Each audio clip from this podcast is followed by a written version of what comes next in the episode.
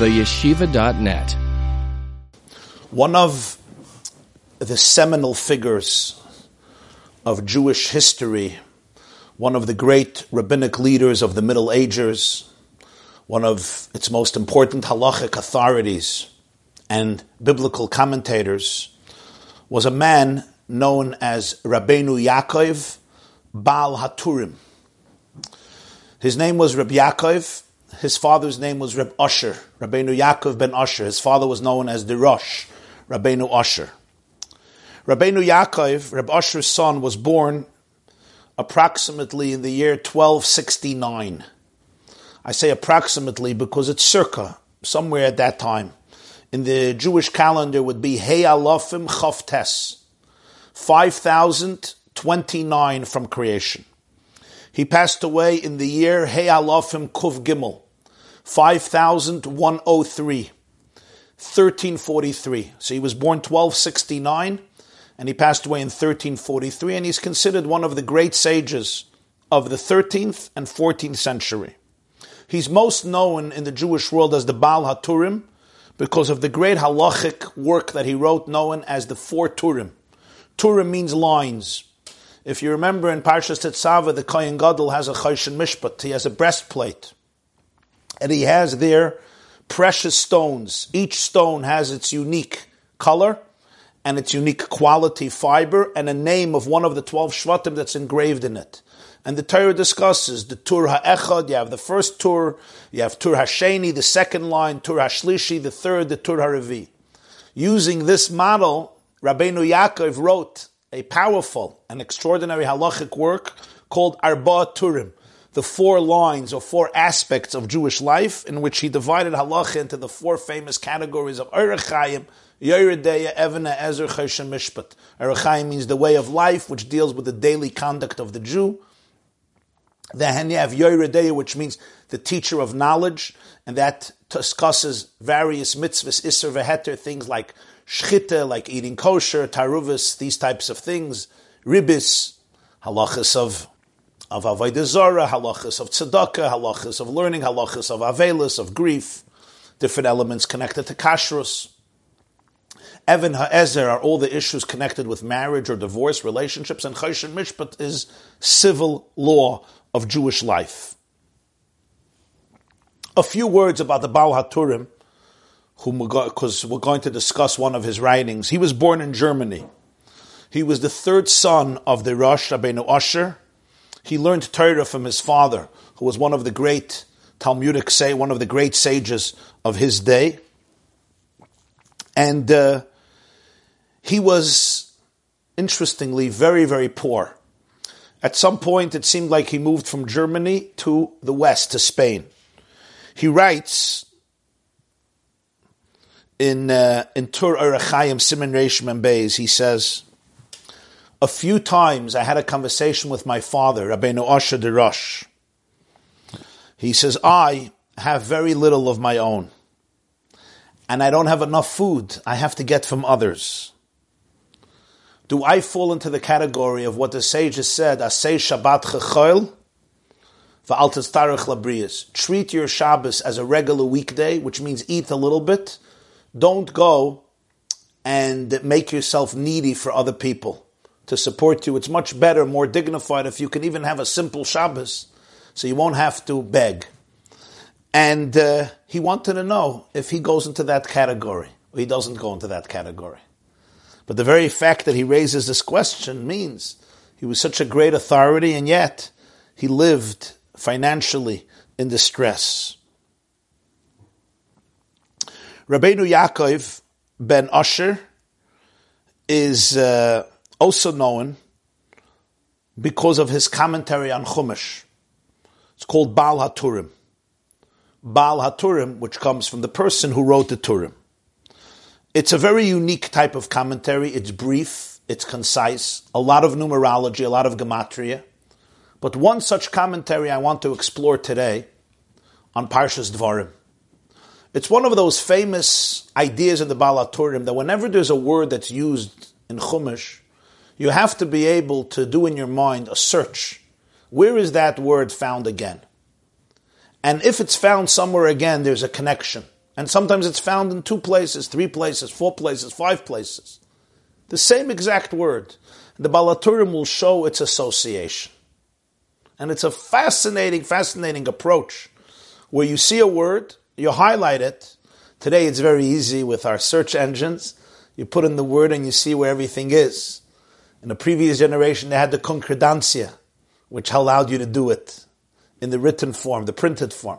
The Baal HaTurim, of course, lived even before there was a printing press, before printing was invented. And therefore, the Baal HaTurim, of course, like other sages, they knew the Tanakh pretty much backwards and forwards. So when he hears a word in Chumash, where is that word brought again? Such a Baal HaTurim we have in our parsha. And let me tell you the context. Dvarim opens up with the last will and testament of Moshe Rabbeinu. He gives his final presentation, his final sermon. Eila hadvarim asher diber Moshe. Be'ever hayardin. These are the words, the last words that Moshe, the great shepherd of Israel, communicates to his people over the last weeks of his life. As the pasuk continues, he begins to teach and expound the Torah to his people on the first day of the eleventh month, which would be Rosh Chodesh Shvat, which means since Moshe Rabbeinu passed away on the seventh of Adar, so this was literally five weeks before the end of his life. The last five weeks of his life, what did Moshe do? He didn't go into isolated meditation. He sat or stood and spoke to his people. He recorded their whole history. He repeated the mitzvahs that he shared. He shared with them his love, his passions, his ideals. He glorified and he explained to them who they are, where they come from, what their destiny is. He warned them about all types of possible stumbling blocks and pitfalls. He really imbued the Jewish people not only with technical commandments and mitzvahs, although he did that as well, but also with the Weltanschauung of the Jew, with the Hashkafas Olam, the perspective, what it means to be a Jew. Who is the Jew? What is his or her role and mission in this world? What are the dangers that lurk at us that we must be cautious about? What are the great virtues, blessings, and powerful possibilities for the Jewish people collectively and individually? This becomes the famous fifth book of Chumash Sefer Dvarim. And the way it begins is, these are the words that Moshe spoke to the Jewish people, Be'ever Ayardin and the Trans-Jordan on the eastern side of the Jordan. And the Pasuk says, it was the 40th year, the first day of the 11th month, he spoke to the Jews based on what God commanded him to say. And I quote Perik Aleph Pasuk Hey. Deuteronomy chapter 1 verse 5. Be'ever Hayardin Be'eretz Moyav Hoyel Moshe Be'er Es Hazois Lemer in the eastern side of the Jordan, in the land of Moav, today's Jordan, today's country of Jordan on the, on the eastern side of the Jordan River. Hayil Moshe Moshe began to expound, to explain the Torah. And here begins from verse 6, Pasuk Vav begins the actual presentation. Comes the Baal HaTurim and says, mm, Hayil. Hayil is an interesting word. It's not a frequent term in Chumash. Where does it say Hayil? Says the Baal HaTurim, let's look, where else does it say Hayil in the Tanakh? So he says, Gimel b'Mesaira. We have three times the word Hayil in the Tanakh. What are the other two times? First time is here. Hayil Moshe Beres Atayrazas. The second time is Hayil Hashem Lasois. The third time is Hayil Halach Acheretzav. Now let's discuss each one of these three and see how the Baal HaTurim connects them. At first glance, it seems like a technical thing. Hayil, Hayil, Hayil. But the Baal HaTurim reveals an extraordinary, powerful, life-changing message in the choice of the word, the choice of words. Because in Torah, it's not just the context, the theme. The choice of every word is meticulous, it's precise, and it contains divine infinity. So every word, and which word is chosen? You could say different words to convey the same theme. The word hayil is chosen there because it's also associated with another two hayils. The next hayil is from Shmuel Aleph, Perik Yud Beis, Pasuk Chav Beis. Samuel 1, chapter 12, verse 22. The context is Shmuel Hanavi is speaking to the Jewish people. The Jewish people wanted a king, a monarch. Shmuel is upset about it, but he did get a king for them with the direction of Hashem. He coronated and anointed Shaul as the first melech, the first king of the Jewish people. It wouldn't last long, but Shaul is the first king, and Shmuel speaks to the Jewish people. He rebukes them, he chastises them, he speaks about the dangers of monarchy. He speaks about the fact that the Jewish people, the Jewish people's desire for a monarch was not coming for good reason. God is your king. You don't need a human king. The king really becomes, there's always the dangers of dictatorship and absolute power.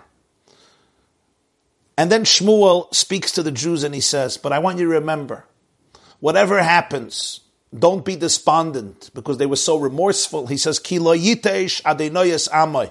Ba'avur Shmoi Hagadol, Ki Hoyil Adonai Lasis Eschem Loi La'am. Never will God abandon his people because of his great name. Because Hoyil, because Hashem desired to turn you into his nation. That's the second time it says Hoyil. The Metzudas David says, what's Hoyil? Hoyil is Ratzah. Hashem wanted to make you into his nation. Here Rashi says Hoyil is he began. But Hoyel also means he wants. We have it also in Shmois, Parsha Shmois, about Moshe. It says, Vayoyel Moshe. Not Hoyel, but Vayoyel. Vayoyel Moshe Lashavas Asish. Moshe married Zipporah, and he desired, he agreed, he consented to sit, to stay with his father-in-law Yisro. So the Baal HaTurim says this is the second Hoyel. The first Hoyel is by us, on Rosh Chodesh Shvat on the Transjordan, Moshe desired or consented or agreed or acquiesced to teach the Torah. And here in Shmuel, it says Hashem will never abandon you. Why? Because Ki Hayil Hashem Lasis Eschem Loilam. Hashem desired, He chose to turn you into His nation. Another, by the way, the explanation of Hayil is that He made an oath. Some say Hayil is a type of oath, like Allah. Allah is an oath. In fact, Rashi says there, Hayil Hashem means God swore that He is your God and you're His people. Nishba, Hashem swore, it was like an oath that you are His people forever. Just like it says, Moshe made an oath to his father-in-law that he will not leave Midian without his permission. Rashi says there. Other people say he did different oaths. What's the third Hayil? Let's see the third Hayil. We have Hayil Moshe Be'eres Atayra, Hayil Hashem Lasas Eschem Loy La'am, and now we come to the third Hayil. The third Hayil takes us to the book of Hosea. We went from, from Dvarim to Shmuel, now we go to Hosea. The prophet Isaiah, chapter 5, Perikei, Pasuk Yud Aleph. Now, this is a very uh, scathing chapter in the Tanakh. Hosea is a prophet he turns to the Jewish people in the beginning of the chapter and he says, Shimu hakayanim v'akshivu beis Yisrael beis hamelech. I want all the kayanim, the house of the Jewish people, the house of the king, to listen to my words. I want them to hear my musr.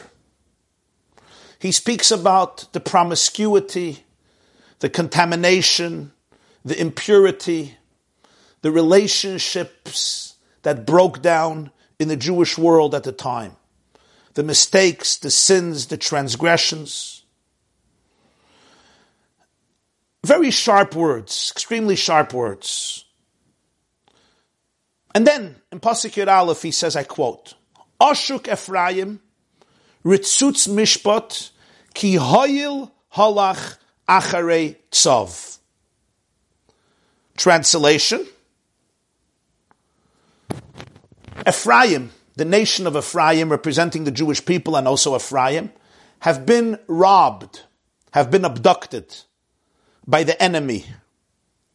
You know why? Because Hayil, because he wanted to follow the excrement of idolatry.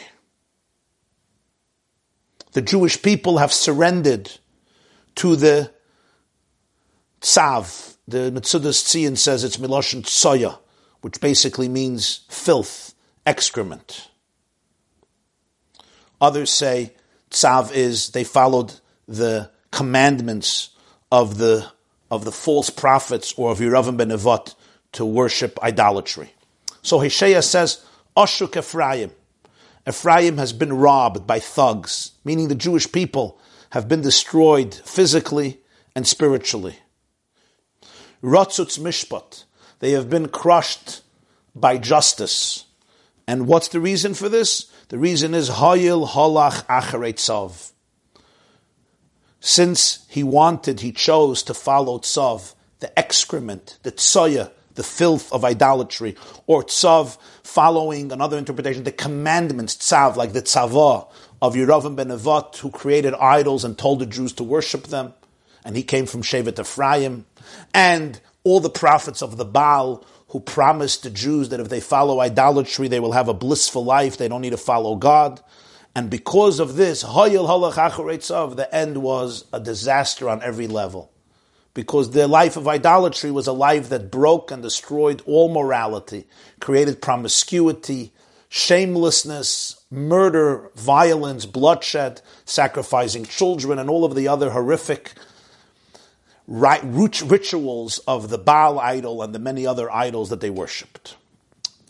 Asks the Baal HaTurim, what is the connection between these three hoyels? In fact, you can't get more distinct themes than these three hoyels. In Parshas Dvarim, what's hoyel? Hoyel Moshe Satayra Azais. Moshe chose to start explaining and teaching Torah. It's the end of his life and he's going to start teaching Torah. This is what his commitment is. This is Hayil. He decided he wanted to, he consented to, he embraced his role now as a teacher. And understand this is not a small thing because he's about to pass away. What does a person do right before he passes away? This is a difficult moment. Moshe did not want to die. Moshe wanted to go into Eretz Yisrael. Moshe wanted his children to succeed him. None of that would happen. He would not go into Eretz Yisrael. His children would not succeed him. Yehoshua would succeed him. What does he now do? He's not busy building a personal portfolio for him and his family because his family is not even going to take over his position. Nor is he busy preparing for his last journey because he's not going anywhere. He's going to remain here in the Midbar, as Hashem told him numerous times at this point. So, what does Moshe now do the last weeks of his life? It's uh, very, very powerful because some would think, as one of the Mefarshim said, the Rechaim points out, Moshe, you would think Moshe might be angry at the people. He led them for 40 years and ultimately seems like a failure. He's not even going to the place he wanted to go so much. And it was because of them. He's going to say later. Moshe Rabbeinu could feel disheartened, demoralized, may surrender to despair deep, perhaps anxiety and stress relative to his level. What does Moshe do the last weeks? Hayel Moshe Beir Torah Hazois Lemer. He shares Torah with the Jewish people. He becomes the eternal teacher of Klal Yisrael. And in that sense, he lives on every day, every hour, every moment in Jewish life. We hear Moshe Rabbeinu teaching us. We read his words. We discern his words. We meditate on his words. We internalize his words. And most importantly, we live his words. The quintessential leader emerges now without any personal agenda or benefit. He's about to leave and he thinks, how am I going to communicate the great ideals and values of our people for which we were created and chosen to change the world? I want to share this with them. That's the first Hayil. The second Hayil is a very different subject. Shmuel is chastising the people. Generations later, hundreds of years after Moshe. And the Jews are despondent. And he says, don't worry. Hayil Hashem lasas eschem le'lam. Hashem desired to choose you as to choose you as his people. This is Shmuel comforting the Jewish people. He will never abandon you. Ki Hashem lasas eschem le'lam. God shows you as his people. The third Hayil in Hosea Perikei is of the opposite extreme. At least the first two are somehow connected in some way. The third one is actually a very, very tragic Hayil. Hayil halach acheretzav. The Jews allowed their souls and their minds to be abducted by excrement. This Hayil and the other Hayils are not planets apart, and not even universes apart. There's a gulf of infinity that separates them. The first Hayil is, I want to teach Torah and give my people their timeless mandate and destiny. The second Hayil is God's eternal choice of the Jewish people. And the third Hayil is the people who abandoned both God and the Torah and Moshe Rabbeinu and Halach, sold their soul to the tzav, to the filth and the excrement of immorality, promiscuity, adultery, idolatry of the pagan idols and all of their horrific immoral rituals, or tzav as the tzavos, the commandments of the false prophets of the Baal and of Yeravam ben Avat, who was, as the Pirkei says, chayta machta. And yet the Baal HaTurim says that Tanakh chooses in each one of these psukim the same word, hayil. Why? So the Baal HaTurim answers. Listen to his answer, and I'm going to quote. Hainu da Amrin. This is the essence of what has been said by the sages in Kiddushin Lamed Vav. Bein kach u bein kach kruyin bonov shal makim. Bein oisin ritzoyne shal makim shemekaimen es ha-toyre, dahainu hoyel Moshe, u bein oivdei avoides keichavim ha-mazolas, dahainu holach achere tzav. Hoyel Hashem lasas eschem loy la'am. Wow. Baal HaTurim says these three hoyels become the foundation of Yiddishkeit and of the Jewish people. And he quotes here, very briefly, he, he alludes to, I should say, a debate in the Gemara and Talmud tractate Kiddushin 36b daf lamed beis. We are called bonem atam Hashem children of Hashem. So the Gemara cites an argument between two of the great sages of the second century after the Common Era, Rabbi Yehuda and Rabbi Meir. Rabbi Yehuda says Bisman sha'atem noya geminig bonim. When you behave like children, with loyalty, with dedication, then you're a child. You're considered children. But if not, you're not considered children. Reb Meir disagrees. He says, Bein kach u bein kach atem kruyim bonim. Whether you follow God's will, or heaven forbid you disobey God's will, a child you remain forever. Bein kach u bein kach. Whether you go this way or that way, you will always be a child. And Reb Meir proves it from four psukim in Tanakh, where he so goes through showing in the Tanakh in different places. One of them is from Hosea, the last one from Hosea, that even though the Jewish people may have betrayed the will of Hashem, betrayed the relationship, the covenant that the Bayrei Olam, the Creator, made with them, Bein kach or bein kach, you're called a child. You're still my child. There may be disappointment, there may be pain, there may be turmoil, but a child you are. And here is the fascinating thing. Usually, whenever there's an argument between Rabbi Yehuda and Rabbi Meir, usually the halacha follows Rabbi, Yehuda. This case is an exception. The halacha is like Rabbi Meir.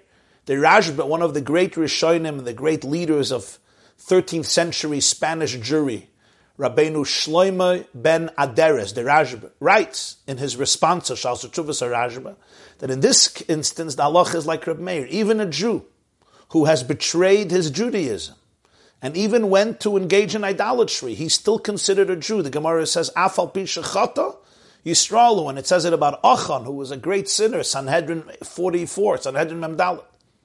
The Rashba says because Reb Meir brought so many psukim to support him, therefore the halacha is like Reb Meir. And it's interesting that in Sifri, which is the famous one of the great midrashim on Sefer Dvarim, at the end, towards the end of the Chumash, it seems like Reb Yehuda actually submitted and acquiesced to the position of Reb Meir. So therefore, obviously the halacha is like Reb Meir because at the end there was no argument anymore. Reb Yehuda agreed with Reb Meir. Says the Baal Haturim, you know where the sages understood this from? Not only from those psukim, but also from these three hayals. He says, because let's look at this. What are the three hayals? The Baal HaTurim says. The first Hayel in Dvarim is Hayel Moshe Beiris Atayr Hazois. Moshe is giving the Torah to the Jewish people. In other words, this is a Hayel that inspires Jews who are listening and are learning and are living the values, the ideals, and the truths of Torah. That's the first Hayel. What's the second Hayel? The exact opposite. Hayil halach acharetzav.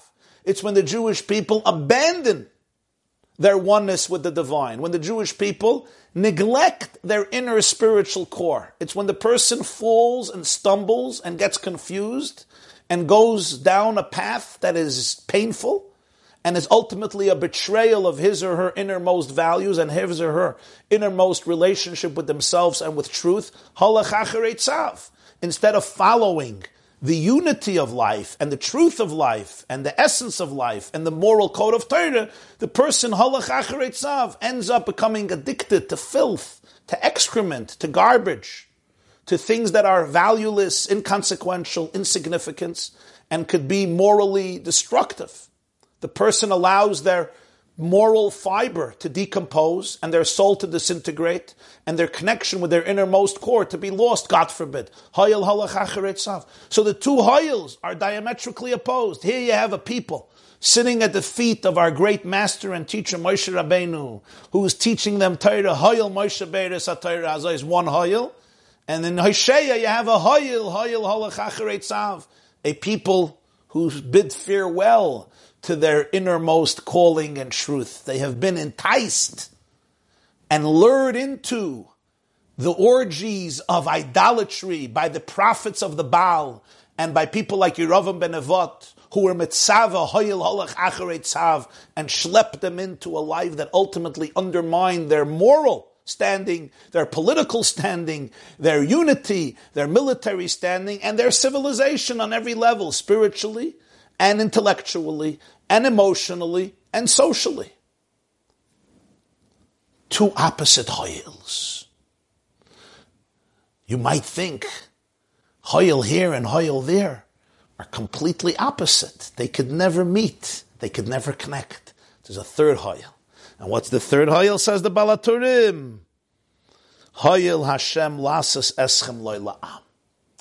God chose to make you his nation, whether you are a nation that is following Moshe Rabbeinu's Torah, even when, sadly and unfortunately, you become a nation that abandons that and rejects it, and instead you're following Tzav, still, Hoyel Hashem lasois eschem la'am. Hashem wanted and chose you as a nation because bein kach u bein kach atem kriyim bonim. Because you always, always remain a child. Because you always remain a child, even if there is betrayal, and even if you have made terrible, terrible choices, and even if you have done things to destroy yourself and destroy your covenant, and that causes the Ribbono Shel Olam untold pain, and it creates havoc, it wreaks havoc in your life and in the life of Eretz Yisrael at that time and in the life of the Jewish people in the world. But don't think for a moment that the relationship is gone. You're still my child and you're still my nation. Now, says the Baal HaTurim, we understand beautifully why in these three places it says Hayil. Because the first Hayil is talking about the Jewish people living a Torah life. The second Hayil is the exact opposite. Hayil, Hayil, Halach Acheret. That's when the Jewish people, not only are they not observing Torah, but basically they're now worshipping pagan idols. They basically sold their soul for the devil. So you have your mamish two opposite hoyles. One is the benkach and the benkach. Whether you go like this or go like this. And what's the third hoyel? Benkach or benkach. Whether you went to this hoyel or you went to that hoyel. Atem kruyim bonim. You're still my child. Hoyel Hashem lasis eschem loyla am. You will always remain God's people. You will always remain Hashem's child. The love may be wrought with pain and disappointment, but the love is unconditional, absolute, non negotiable, indestructible. On the contrary, the reason there is so much pain is because the relationship is so profound and so real and so authentic. Says the Baal HaTurim, Moshe Rabbeinu is about to pass away. He begins, he consents, he wishes to teach them the whole Torah. But in this word Hoyel, there's also a code. There's a coded message that Moshe Rabbeinu is communicating to them. This is the coded message. When I begin to teach you Torah in the last days of my life, I want you to understand what Torah is, and I want you to understand how Torah perceives you. As Moshe Rabbeinu is about to give them all of the Torah and mitzvahs during the last five weeks of his life, the Torah uses the word hayil. The whole word hayil is superfluous. Doesn't even doesn't even seem to have to be here. Could have said What's the hayil? Moshe is also giving them a coded message. The coded message is your history is going to be long. You may encounter many stumbling blocks. You may also fail. Never ever think that because you have sadly abandoned what I have, the teachings that I have been giving you, therefore you are eternally disconnected. The Torah is embedded in your very DNA. Your relationship with Hashem is the core of your reality. At the core, you are always divine. You always remain a child. And a child is inseparable from a mother and a father. This doesn't mean a father and mother are not pained by the reality of a child. Unconditional love doesn't mean that there's no pain. Unconditional love doesn't mean I agree with everything. It doesn't mean that everything is rosy and dandy and wonderful and beautiful and, and so forth. It does mean that the relationship is never ever destroyed. It does mean that notwithstanding behaviors that may be very painful, not only to Tati and Mommy, but to you yourself. That's the real reason they should be painful to Tati and Mommy, not because of their ego, but because it's betraying the child himself or herself. But still, the relationship is stronger than everything. The relationship must be stronger and bigger than everything. It must be able to contain inside of it the pain. And it's not easy because sometimes the pain of betrayal, the pain of seeing certain things, is so acute that we feel the easiest thing is let's sever the relationship. Let's cut the cords. If we can cut the cords, I'm a chaya. Let's amputate the limb, and then I won't have to deal with it. But let's remember about phantom pain. The brain can't amputate the limb. Physically, one can amputate a limb, but the brain knows this is part of my organism. So even when it's physically not there, the brain is still connected to it. When parents disown a child or they sever cords with a child, it may seem temporarily, uh, Baruch Hashem, we got rid of the problem. No, that creates much more pain. All the pain of a relationship with a child who's living a life that is wanting, who is doing things that may be very, very wrong and very, very destructive. And that's terribly painful. Can't even describe it in words it pales in comparison to the pain you have if you cut your cords, if you amputate that limb, if you separate yourself from your child, if you disown your child and there's no relationship anymore. That pain is deeper than all the other pains. Because the relationship is more infinite than anything else. Bonim atem Lashem This begins because that's how it's on our relationship with Hashem. So Hayil Moshe Beiris Hazos. Moshe says, "You are a people of Torah. Your mandate is Torah. Torah and mitzvahs is Chayenu Verichamenu. It's the lifeline of the Jewish people. But remember what that means. Never allow the Torah to become an excuse for severing your relationship with your child." Or for thinking that your relationship with Hashem is severed. What do you mean? The Jews went to excrement, they went to filth, they went to Avodah Zarah. Says the Baal HaTurim, there's a third Hayil. Hayil Hashem lasis eschem am. The relationship between Hashem and the Jewish people is essential, it's intrinsic, it's innate, it's invincible, it's non negotiable, it's absolute, it's timeless, it's eternal, it's indestructible. Even if consciously I'm not connected. I don't want to be connected. I'm in doubt. I'm uncertain. Or I think I'm certain. I'm confused. Okay. One day, I'll have to mend my ways. I'll have to repair. I'll, I'll experience remorse. I have to do tshuva. But even right now, Hoyil Hashem eschem That hoyil encompasses the other hoyils. That hoyil of Shmuel that Hashem chose to make you his people is a hoyil that pervades all the hoyils, because whenever there's a hoyil, it's connected. That oneness, that relationship is a per oneness that pervades hoyil Moshe Beres Atayra, but it also pervades hoyil halach acharetzav.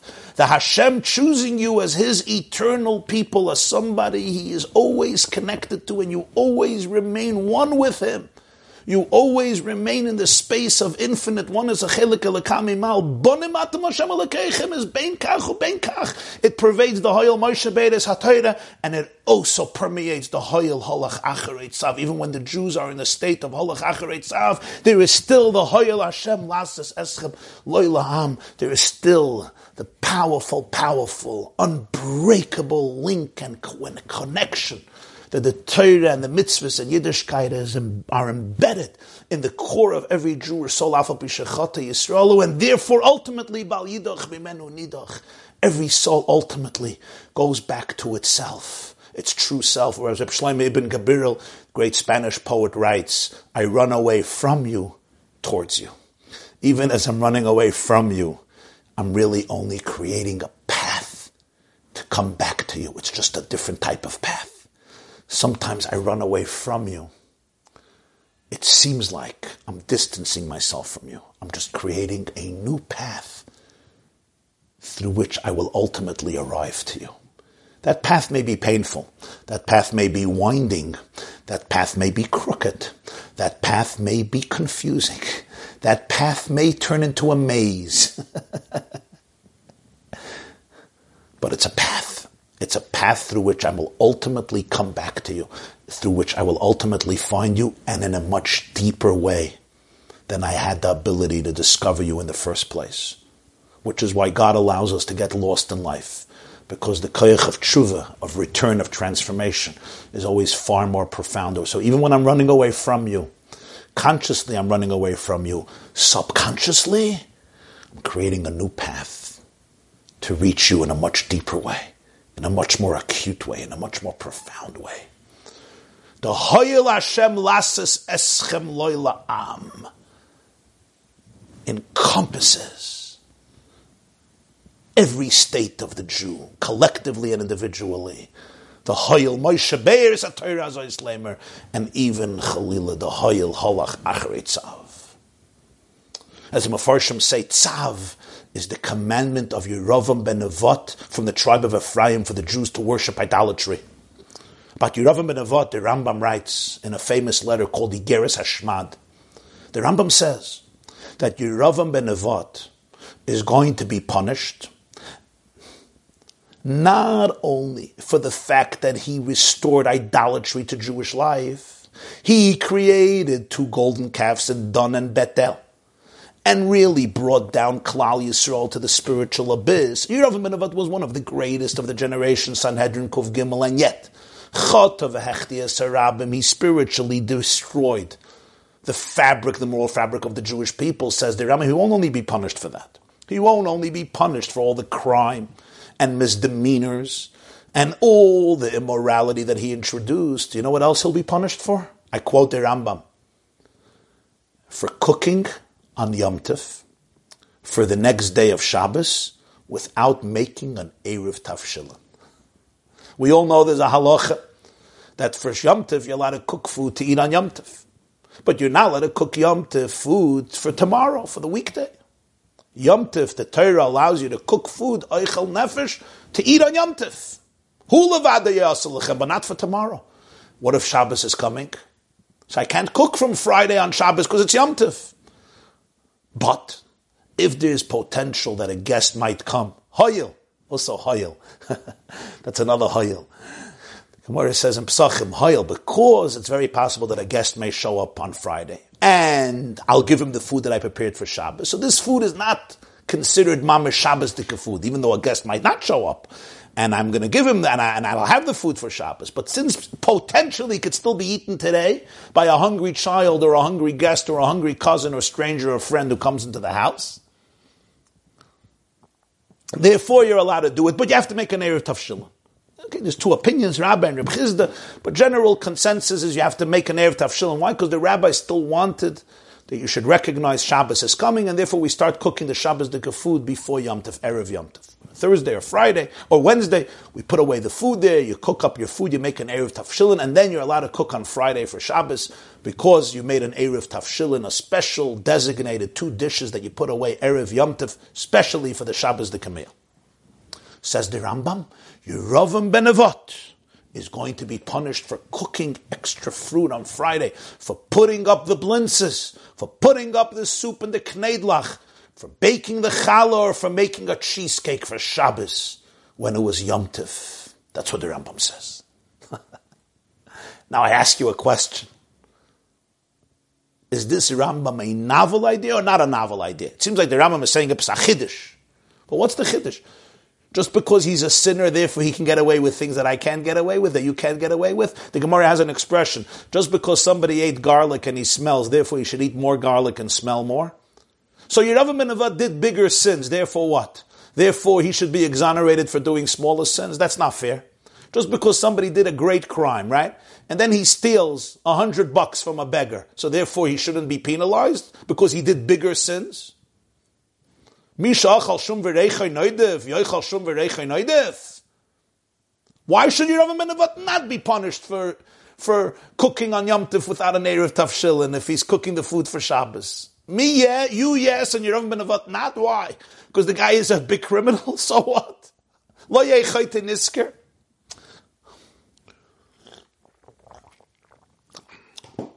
We have a concept in halacha called kamle b'derabamene. Kamle means two punishments, you give the person the bigger one. But the Rambam is saying, even from a heavenly perspective, he's responsible for Erev Tavshalom. Why not? The Rambam is really saying a big chiddush. And this is the chiddush that the Baal HaTurim sees in the word hayel. What's the reason that Hashem holds a Jew accountable for every mitzvah? for every Aveira. What's the reason for it? The reason is the Navi says, the Navi Tzvanya says, Kirak eschem yadati mikol mishpechais adama al kein efkoid alechem kol. It's you who I love. Yadaiti, you who I love from all the nations of the world, and therefore I remember all of your sins. The reason why a mitzvah or a sin is so important is because of the depth of the relationship that a Jew has with the creator of the world.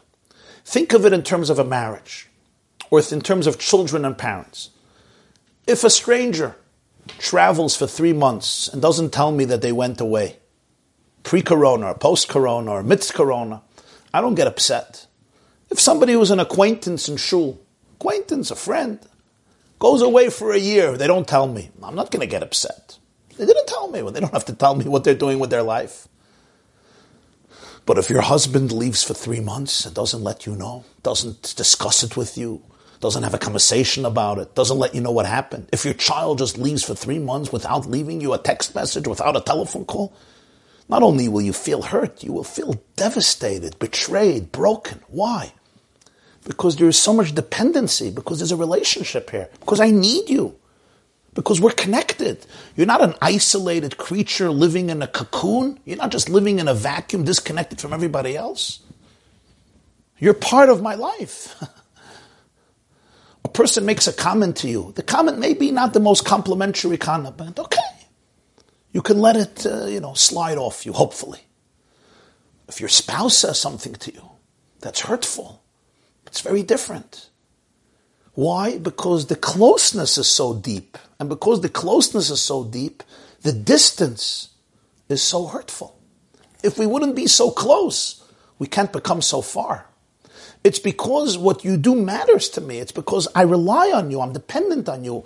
You're my support. I support you. You support me. It's because we're best friends. So even a subtle comment, which for somebody else doesn't mean anything, But for our relationship, it means the world. Sometimes that subtle comment between two people who are so close to each other is much more devastating than a brute, harsh comment between two people who are not so close because it's always commensurate with how deep our intimate relationship is. Says the Novi Tzvanya, incredible words. Kirak eschem yadati mikol mishpachais adam al kein aleichem A Jew has to understand who he or she is. Imagine the President of the United States of America, whoever the President is. The President of the United States of America says, I'm going to the forest to meditate for a few months. Um, I've been stressful time, Corona. I'm going to meditate for a few. I'm not telling everybody. I'm telling anybody where I am. There's something off, right? What about the black suitcase? You're not just a homeless beggar living in a subway station. You're the President of the United States of America. Too much is dependent upon you to make believe that your existence doesn't matter. There's the black suitcase. So many things can happen. You're at the helm. You're the captain of a ship. The captain of a ship can't just abandon a ship, make believe it's nothing. You're too big and important to make believe you're small and insignificant.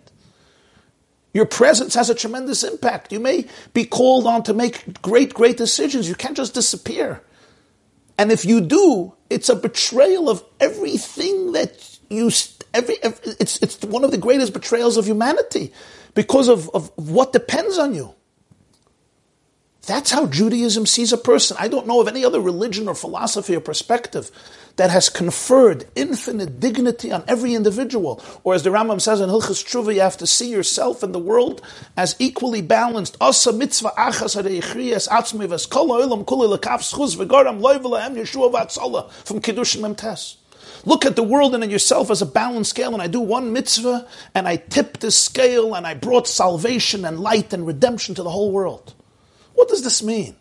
You know who I am? I'm one of 7.7 billion people living on a planet with many, many more living organisms.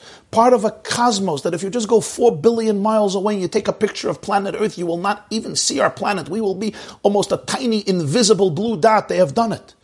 And in that little dot, I exist. I'm smaller than a grain of sand. I'm less significant than an ant.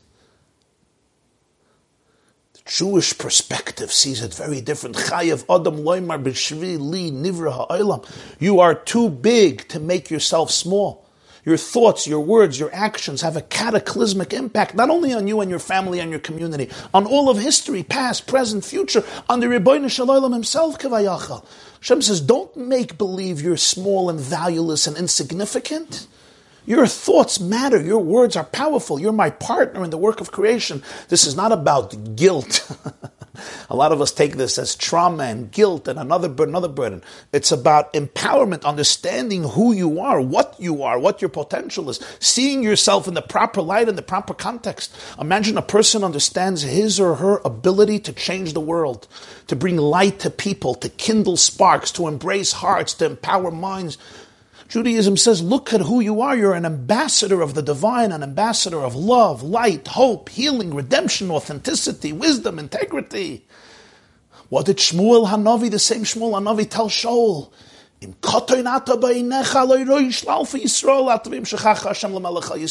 You may be small in your own eyes, but you're a leader of the Jewish people. God anointed you to be a king in some measure, it's true about every single person. I may look in the mirror and say, I'm a garnished, I'm a nobody. Right now, at this moment, you're an ambassador to change the world in your own way, beginning with changing yourself. It always begins with changing myself, bringing the light into myself.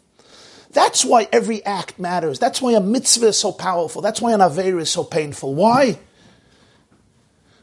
Because every movement, every moment, every machshava, every dibur, every maisa, atnua von ayid, a movement of a Jew is negeya and atzmos and seif baruch touches the core of Hashem Himself.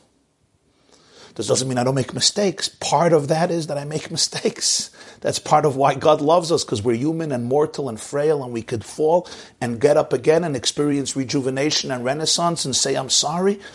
Perfection is not the dream of life. Accountability is what I want to aspire to, not perfection, accountability. This is what the Rambam is saying. I cooked on Yom Tov for Shabbos. Who cares? I take my gefilte fish and I put it in the oven. I take my blintzes, I take my soup, and I cook it on Yom Tov, not to eat today, but to eat tomorrow on Shabbos. Who cares?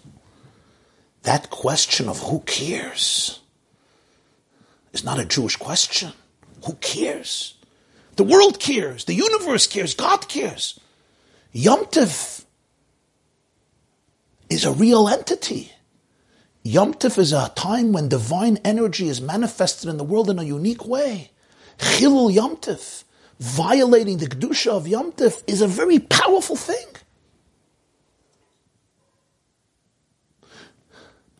If somebody says, uh, who cares? You detonate the bomb. Or you allow the nuclear energy to be unleashed. What do you mean, who cares? You click a button. Do you know what this button is? This button can change a world in one way or another way. Just a click. You say it's a tiny atom. What's a tiny atom? You split an atom, and you know what type of energy you unleash? You can heal the world or destroy the world with atomic energy, nuclear energy. Hiroshima, Nagasaki, 1945, what it did, what it achieved. It ended a war, Pacific War, but how much how much pain, how much devastation. Don't say it's a small, invisible, tiny atom. I can't even see it with my eyes. It's Yom Tif. It's Shabbos. A Jew cooks on Shabbos. A Jew cooks on Yom Tif. There's a Kedushas Shabbos in the. There's a Kedushas Yom Tif in the world. So you say, but I'm a little guy. No, you're not. you're no little person. You are a manifestation of this holiness in the world. A Jew says it's Shabbos. I carried on Shabbos. I took a pen, I took a key, and I went to a public domain. I took a bag from my house into a public domain. Big deal. I lit a fire. I planted. I planted a seed in my garden. I promoted my plants. I watered. I watered them. Or I did some plowing or some harvesting or some, or some winnowing or some selecting or some threshing or some kneading or some baking or some cooking. I wrote a few letters. I erased a few letters. I lit a fire. Relax. But what does Judaism look at it? How does Judaism look at it? Judaism says, I carried from my house into a public domain. And what happens? If you see yourself as the interlacing link between heaven and earth, you stand at the vortex of reality. You are the link between the infinite and the finite, between the physical and the spiritual. You are the one who brings the world together. You are the human being who stands in the eye of the storm, peaceful, tranquil, revealing the harmony and the unity. One act, one mitzvah, one Aveda is very real. It's very authentic. It has an impact. I'm not just an insignificant creature on an insignificant planet, some infinitesimal blimp on the surface of infinity, and a random mutation that came here by mistake. The human being is a manifestation of divine infinity in this world. You are the light of Hashem in this world, and therefore, what I do and doesn't do matters. It really matters. It matters not only to me and to my mother and to my sister and to my child and to my wife. It matters to God, the source of infinity. Says the Rambam, you would think Yerovim ben Avat. He severed the relationship. It's over. It's finished. He had potential, but he uh, look what he did. So much idolatry. God disowns him. Cook on Yom Tif as much as you want. Do we mind if a non-Jew cooks on Yom Tif? for Shabbos? Gesundheit, cook. Why? I'm not allowed to cook on Yom Tov, you're allowed to. I don't care if a non-Jew plants on Shabbos and plows on Shabbos. Why? He has his Sheva Mitzvahs B'nai Noach. He has a different mission. The non-Jew has his mission in the world. He's not responsible for the sacredness of Shabbos. That's not his universe. It's not his world. But when a Jew cooks on Shabbos, it's a whole different parsha. Yeravim ben Avat, Agoy, Ashegitz. So he cooked without a native tafshilin. He's cut off if he's cut off. If a couple gets divorced, then you don't have to tell your ex that you're going away for three months. There's no relate. If you're married, I have to tell you before I go away. You have to connect every few hours if you're married. If you're divorced, So you start calling your ex and say, by the way, I'm going. I don't mean for technical reasons if there's children involved, but I mean there's no relationship. You're divorced. Your Rav Ben Avot got divorced, so I don't care if he cooks on Yom Tov, says the Rambam. No. Wo abgeschnitten? When abgeschnitten? Your Rav Ben Avot is not cut off. Pain he caused. Arasha he is. Consequences there will be. But even when your Rav Ben Avot cooks on Yom Tov without a native tavshilin, it hurts the Ribbono Shel Olam. It hurts the Ribbono Shel Olam. It's a stab at the core of reality. Because ben kach ben kach atem kriyim bonim, because you're always my child. Because the hoyel Hashem lasis eschem am is a hoyel that pervades not only the Be'eris HaTorah, but also the hoyel halach acharei tzav. And therefore, never ever give up on a person. Never ever give up on a child. Never ever give up on any human being. And never ever give up on a Jew. Because even when you're seeing things that are so painful and cause you untold agony and turmoil and confusion, remember there is a deeper hoil that is embedded in his or her very DNA, and that is he or she is an infinite priceless divine gift in this world. See it, identify it, love it, accentuate it, embrace it, believe in them so that they can believe in themselves. Thank you very, very much. I'll take some questions. I already have a smile. Thank you very, very much. Okay, may the smile continue throughout the day and throughout the night and throughout your entire life. I was looking at the chat. Now let me look at the yeshiva.net questions. I don't understand what happened to Yeravim ben Nevad. The Gemara says in Sanhedrin there was nobody who was so prolific in Torah like him. That's true. What happened was the Chazal say that the Gasus Haruach Shal Yeravim Tordasoy min Ha'olam. The arrogance, the hubris of Yeravim ben Nevat is what really did him in. really did him in. A beautiful, beautiful, beautiful message. Thank you. Why are there those who are so quick to condemn and hate and ready to throw out those who may not fit into the mold? If God is willing to accept love, we are always his child. And collectively, individually, we always remain connected. Why shouldn't we be the same with each other? We should. we should be the same. It's important to emphasize that sometimes there is so much pain and there's also fear, you know? Fear what's going to happen to my home, what's going to happen to my community, what's going to happen to my other children, what type of standards will be introduced. So these are all things we also have to understand and be sensitive to because there is a certain amount of truth to this. In other words, this class shouldn't be said with such easiness there are challenges. There's very serious challenges. Because we're not saying that people's behavior doesn't matter. It matters, as I just explained. But the relationship is ultimately bigger than everything and deeper than everything because the reason their behavior matters is because of the relationship. And that's what we have to understand. The reason Torah and mitzvahs matter so much is because of the relationship. If there was no relationship, then Torah and mitzvahs doesn't matter. Then if Rav ben Avat cooks on Yom Tov without an Erev Tavshilin, it doesn't mean much. Cook gesundheit. it's because of who you are. It's because what is embedded in you. It's because you have to see yourself as infinite light in this world, and therefore my acts are infinite.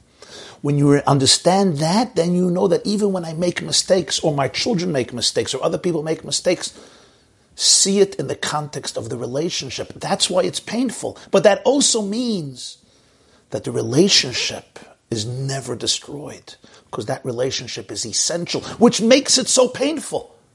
And yet tells us never allow that pain to cause you to question and obliterate the relationship. So both elements are so important to understand and be sensitive to. So I understand why people are very, very afraid it's, there's a challenge here. There's a serious issue here. It's not so easy. But this is the ultimate truth. that severing cords with somebody you love is going to be much more painful than any other pain they might cause you. At least in the majority of cases. There may be exceptions. I'm not talking a case where there's physical danger or, or some serious, serious issue that has to be addressed in a unique and rare way. Don't, please, these are not generalizations about everything in life, but I'm talking on a general basis. Also, this doesn't mean that a child should always stay home. Sometimes the best thing for your child is to be able to go independent and take responsibility. But sending them away in such a case must come from a place of deep empowerment and clarity and love, not from a place of get out of my life, I never want to see you or hear you again. Next question. If a man violates his wife, he does things inappropriate with his wife, does Hashem still love him as a child? after divorce, they get divorced, and the husband, the ex-husband, breaks in, and he violates the woman so bad that surgery is required. Does Hashem still love him as a child? First of all, my heart goes out to the person who this happened to. And of course, when somebody behaves like a criminal, they have to be brought to justice and we have to protect the innocent and do whatever it takes to protect the innocent. Uh, the fact that a human being is carved in the image of God doesn't mean we have a license to do whatever we want. It means we have a privilege and opportunity to live up to who we really are, and we'll never be happy without it. But of course, it's so important to protect innocent people from abuse, from injustice, and from crimes in any form or fashion coming from a husband or an ex-husband or anybody else. And we could never, ever become a society that condones people who are abusive, people who are disrespectful, people who cause pain and agony to other people, manipulating systems, manipulating leaders, manipulating people through money or prestige or pressure. Never, ever should any of us remain silent in the presence of abuse in the presence of somebody violating somebody else's life physically, emotionally, psychologically, spiritually. Never should we remain silent in the presence of a husband, an ex husband, a wife, an ex wife, or any human being who literally causes pain, agony, turmoil, and suffering to another human being, especially rabbis, spiritual leaders, teachers, principals, educators, therapists, mothers, fathers, should never become an accomplice to evil that is being perpetrated in front of our eyes, because then we become partners, even if indirect partners, enabling these, these things to happen. So that must always be qualified and always must be emphasized. Next question. Where is this Baal HaTurim that you spoke about? It's in the beginning of Parshas Dvarim, Perek Aleph, Pasuk Hey, on the word Hoyil. That's Deuteronomy chapter 1, verse 5. Can you explain the comment about the Baal HaTurim being poor and what he asked his father? Yes, but it's not for now. It needs some longer introductions. God willing, we'll explain it one day. And since you come to all the shir, so when I explain it, you'll hear it. I wish you all a meaningful day, an inspiring day. This class is brought to you by the yeshiva.net. Please help us continue the classes. Make even a small contribution at www.theyeshiva.net slash donate.